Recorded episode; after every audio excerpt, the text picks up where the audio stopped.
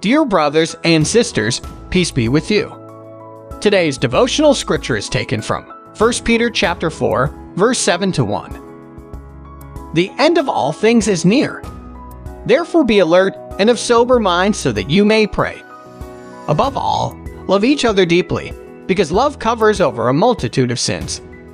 Offer hospitality to one another without grumbling. Each of you should use whatever gift you have received to serve others, as faithful stewards of God's grace in its various forms. If anyone speaks, they should do so as one who speaks the very words of God. If anyone serves, they should do so with the strength God provides, so that in all things God may be praised through Jesus Christ. To him be the glory and the power forever and ever. Amen. Let us pray. Lord God, thank you for serving us. Teach us how to serve others from the heart. Amen.